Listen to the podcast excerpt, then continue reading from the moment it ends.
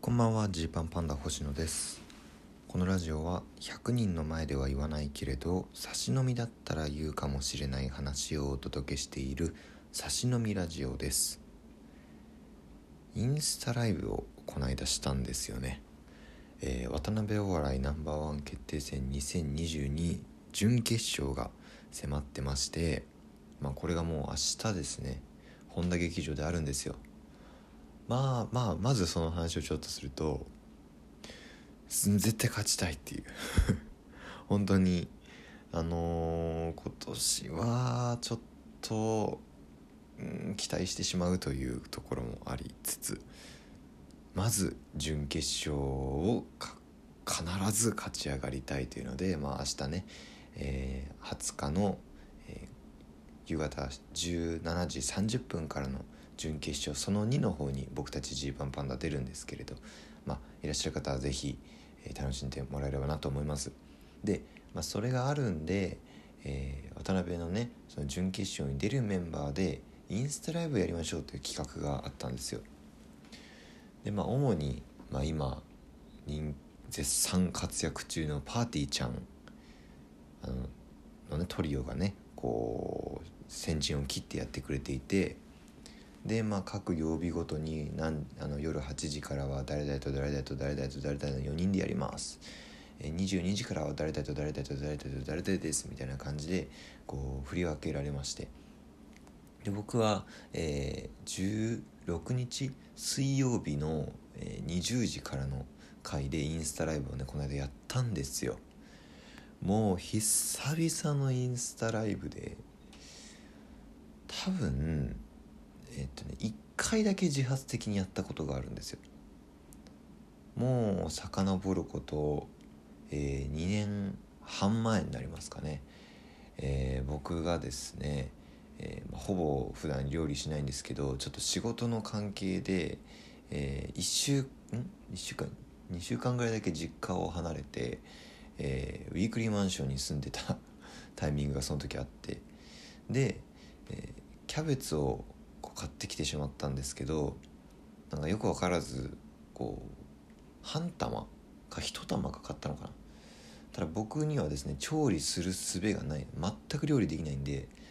とりあえずキャベツ半玉茹でてるんですけどこのあとどうすればいいですかっていうインスタライブをやって、えー、いろんな人から意見をもらうっていう使い方をその時はしたんですよね。多分それ以来だと思って、えー、やりますってなって、えー、同期のねえー、そのパーティーちゃんの信子。信子と、えー、僕と、えー、金の国の渡部ね。渡部と、えー、ラパルフェの鶴。この4人で20時からやりましょうってなったんですよ。でしたらまあそれだけでも結構不安なんですけどそのインスタを普段使わない人間としてね。僕まだストーリー投稿とかしたことないんで。でやり方わかんないし。でインスタライブもこう出たこととかは何回かあるけどこう自分からやったことがなその1回だけなんであんまり勝手がよく分かってないと。で、えー、まあその信子から夕方ぐらいに電話来てなんかうちの携帯がちょっと調子悪くてなんか配信止まっちゃうみたいなのうちがあの電波悪くなるとだから星ができたらインスタ立ち上げてみんな招待してほしいんだけどいい？って言われてまあ、一応さうちら先輩だからさそういうのやってあげた方がいいじゃんと思ってほしいにさ電話したのよみたいな感じで、まあ、信子その辺しっかりしてんで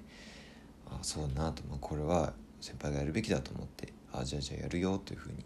言ったんだけど、まあ、まずその招待の仕方とかもいまいちわからないし。でインスタってそもそも4人で4人でやれんのってあんまり分かってない。まあでもスマホの画面を考えるとなんとなく4分割になるっぽいなみたいなのは直感的にわかるんですけど。その状況でインスタライブ始まってね。夜ですよ。もう8時。ギリギリでしたね。もう。ねなんか緊めっちゃ緊張して家で。なんかここのこの角度でいいのかなとか思って。なんか変な音とか出ないようにしなきゃとか。身なりを整え身なりは整えてないかそんなに。それではい配信開始したら信子がすぐ来てくれてあ助かった。あ招待ボタンなんか通知みたいなのが来た。あこれで承認をするんだなと。承認した。できた。始まった。と。なったんですけど、まあ、まずねあの信子と2人の時間。星野と信子の2人で喋ることなんてまあないんですよ。うん。まあなくて。まあ正直ね。まあでも全然仲はいいんですよ。普通に仲はいいんだけどそのなんかあんまりライブとかが一緒になんなかったんですよ。この1年2年ぐらい。あんまり一緒になんなくて同期ライブとかで一緒になるぐらいで。だからそんなにねいっぱい喋ったって感じじゃないんですよ。いっぱい喋ったことあるって感じじゃないんですよ。でねあのあ他の人来ないねみたいななんかこう時間なんか気まずい。いやこれ信子がとかじゃなくてなんかね何が嫌なんだろうって思ったんですけど自分の顔が映ってるっていうのが結構苦手っぽくてあのね透明に映ってる分にはいいんですよ僕多分。透明に映ってる分にはいいんですけど近めでもうその時なんて自分でねどっかにスマホを固定するでもなくこう両手にねこう握りしめてインスタライブをしていたものででその状況で、えーまあ、信子と2人でで信子はめちゃくちゃ明るいし声も大きいのに対して僕星野はこの差し飲みラジオで培われてしまったこのボリュームね、うん、このボリュームで喋ってしまうんですよ。まあこれはね一応いろいろねその近隣の方へのね配慮とか含めて僕は一応あんまバッて張らない声張らないようにしてるんですけどね。なんですけどあなんかボリューム差ありますみたいに言われたりして。ずかしいと思いながらやってて。で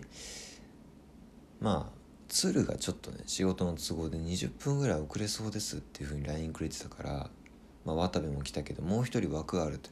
でまあ同期の小竹がね小竹正義感がコメントをしてくれてたりとか見るよとか言ってくれてたんでじゃあそれまで一緒にやろうよみたいな感じで、え、小竹に入って。したらもう小竹に「星野と信子の2人の時間も見てられへんわ」って言われて。恥ずかしい。そのうん普段喋ってない感じがめちゃめちゃ出てるわっていう言われてね。恥ずかしい。ほんと恥ずかしい。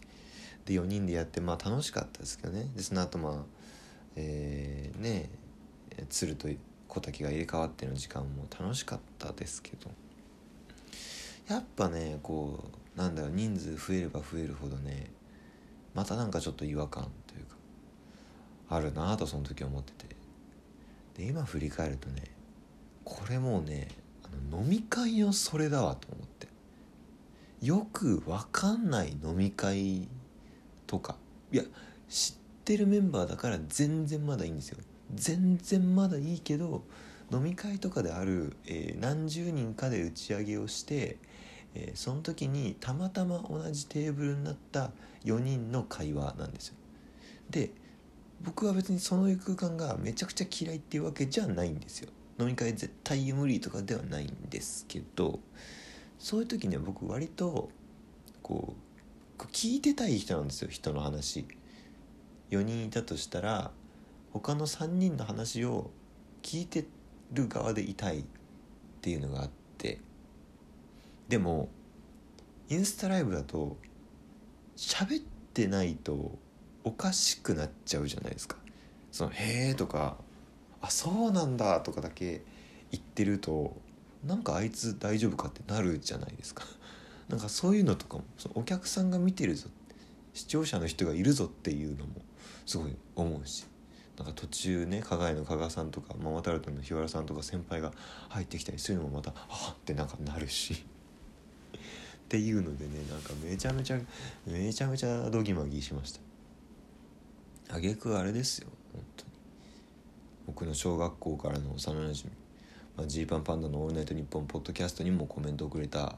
ショーがですね。俺の本当に一番最初の友達でしょうね、うん、幼稚園の時とかも公園で遊んで初めて一緒にこれから遊ぼうねって言って同級生ショーが「こう聞こえ小さい」ってコメントしてきて。めちゃめちゃ恥ずかしかったですね。こんな20年来の 同級生。でここ何年か会ってない ショーに「後期声小さい」ってコメントされたの。本当に恥ずかしかったな。うん。まあ嬉しいけどね。ショーがそんな風にあのあ見ようとして見開いてくれんだっていうのは嬉しいんだけどね。それは本当にすごかったです。まあだから何を言う何を言うにもねまあそのこのラジオトークのぐらいの空気感が僕は結構好きなのかもなっていうこのこれくらいの温度感でやるというのが、えー、自分の本来の性には合ってるのかなと思います。小と小で分かりにくくなっちゃった。本来の性格には合ってるのかなというふうに思ったというお話です、まあ、ちなみにねそのインスタライブでいろいろと話進みましてジーパンパンダ今年決勝行ったらですねえ4年連続になるんですけどもういい加減優勝しなかったら罰ゲームにしようということになりそういう流れになぜかなってしまい、えー、信子からの、えー、リクエスト罰ゲームが、えー、結構刈り上げたえぐいめの2ブロックにする。で渡部からのリクエストがその状態で1日だけ赤髪。赤髪にして外出する。で、えー、鶴からのリクエストが、えー、僕が「ヒルナンデス」でめちゃめちゃ滑った加瀬亮さんのモノマネで、えー、週1投稿1ヶ月はい。これをですねやることになりました。絶対に優勝します。それも見たいかもとかねあの分かりますけど。そういう方もいるかもしれないですけど。でもそれを甘んじて受け入れるぐらいには本当に本当に優勝するつもりだぞということです。というわけで本日はお開きです。明日20日いらっしゃる方よろしくお願いします。